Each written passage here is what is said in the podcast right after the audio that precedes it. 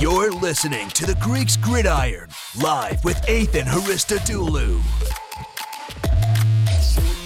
Welcome back, everyone, to the Greeks Gridiron. I am Ethan Hristodoulou. It is March 8th, 2022, and today we are continuing on with our best of free agent fits series, going over teams with cap room that have money to spend, and we're focusing on the Las Vegas Raiders in this one, a team that has 17.7 million dollars in cap space at the time of my recording this. So you people that see this three or four, five days later, don't come back to me and tell me the number's different. It was not that number when I recorded this. So let's talk some fits for the Raiders. Most of my uh, attention when I was putting this all together ended up being on the defense, and the two guys that I picked out to discuss for the Raiders today are actually on the defensive side of the football. The offense does need some work, don't get me wrong. The offensive line is definitely a concern for me, but ultimately, I don't think the Raiders spending a ton of money in free agency on some of the linemen makes a ton of sense considering they don't have a ton of money to play with in cap space. I would rather see them try to build through the draft a little bit and see what they can do with that. But for the defensive side, I do have a couple of guys that I think would be some pretty solid pickups and are also not going to break the bank. And while they have 17.7 million right now, and that's kind of the number I'm working off of as I put this together, I do expect them to make some moves, open up some more money, and you know, th- so things will probably be different once free agency hits. But I'm going with the number I have now and how I'm like basically constraining the spending that I put together for these videos, and that's that's the same for every other team that I've done this on. So the first guy that I have picked out here we're going to focus on the interior of the defensive line. I have B.J. Hill from the Cincinnati Bengals as a guy that I think would be an excellent pickup for the Raiders. Now, Patrick Graham is the new defensive coordinator over there for the Las Vegas Raiders. And with that comes a very multiple defensive front that he apparently plans to employ. So it sounds like they'll be running schemes based out of the 3 4 and the 4 3. Obviously, there'll be like the nickel and sub packages and things like that you'll see, but he's going to be running different bases of defense depending on the essentially the opponent they're playing week to week to week. BJ Hill is 25 years old the way he's projected, it's probably somewhere around like a three, four, five, three, four, five million dollar deal, depending on how long you want to commit to him. Probably closer to three or four than anything else. And he's on an average of about eight to nine million per year or so, which is actually a pretty pretty big steal considering one his youth and two the production that he has put together as a player. Now. The interior of the D line on the Raiders is probably the weak spot there. They have Yannick Ngakoue and Maxx Crosby obviously on the edges, but it's that interior that I think needs a little bit of work. And Hill thrives when it comes to trying to stop the, stuff the run and quite honestly, was probably one of the bigger low key pieces of the Cincinnati Bengals' success rolling through the playoffs. When Ogunjobi went down, BJ Hill got plugged right in and quite honestly improved the run defense. And I mean, they went against some teams that were running the ball fairly well. And I mean, they they handled the Titans fairly well. They also handled the Rams in their running game that was starting to emerge towards the end of the season really well. And BJ Hill was a big part of that.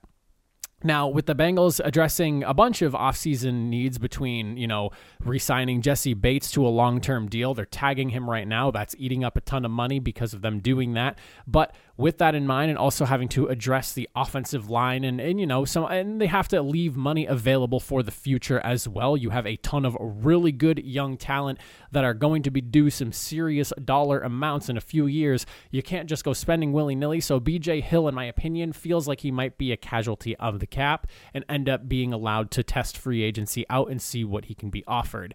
Now, with that in mind, BJ Hill, great place to start for adding to this defensive side of the roster. You look at his numbers six sacks, 29 pressures, so he's effective in the pass rush and the limited capacity he played because he wasn't a starter. He was a rotational guy, and he also had 25 stops in the run as well, accredited. Again, that's not a starter.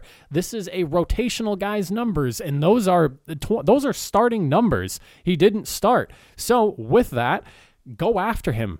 The Raiders are rebuilding their defense. You're going to have a, you need a guy that's going to be able to, you know, kind of plug and go and, and do his thing on, on a multiple def- defensive fronted scheme.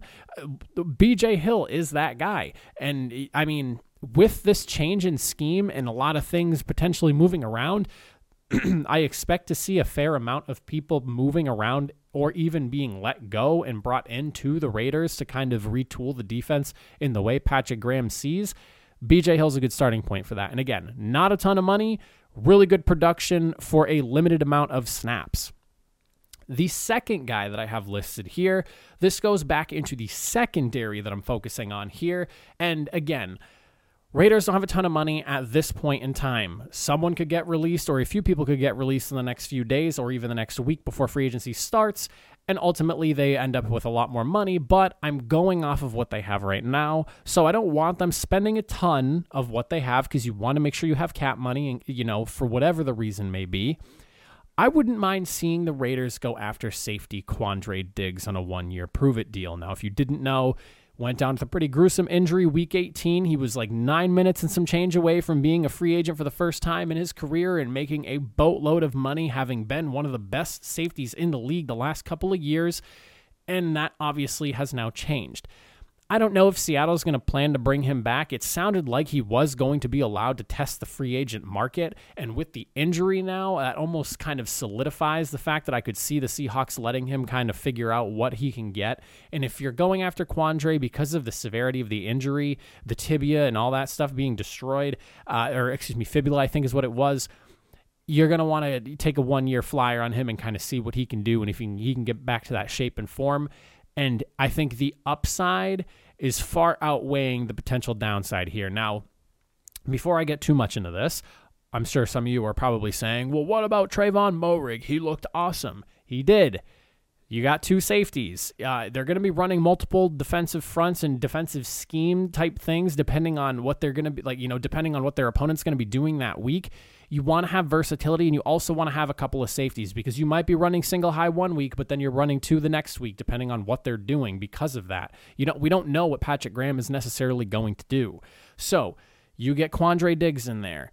You have Tre'von Moehrig on the other side, had a pretty solid rookie year, and hopefully playing alongside a guy like Quandre Diggs whenever he comes back from injury only helps him grow and improve as a player.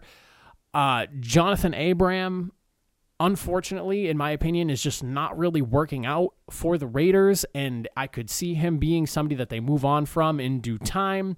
Um, and again, there's obviously the risk factor. You're not going to re- just flat out release Abrams because you bring in Diggs. You want to probably keep him around just to see. But I mean, he doesn't even offer the like, oh, well, he has experience in the system anymore. Like he wasn't doing well, and now you're throwing in together a whole new system for defense.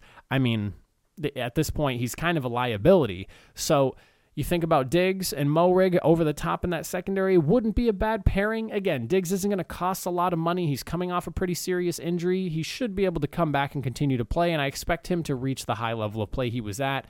And it doesn't sound like the Seahawks are going to be re signing him. So, with that, go after him. 19 career interceptions. He had five last year. I mean, he's a solid tackler at that. He had almost 70 tackles last season. You can't go wrong trying to take him and see what you can get out of him once he's ready and good to go from his injury. I'd like to see it, and I think it would help shore up that secondary that let up a ton of yards through the air this past season.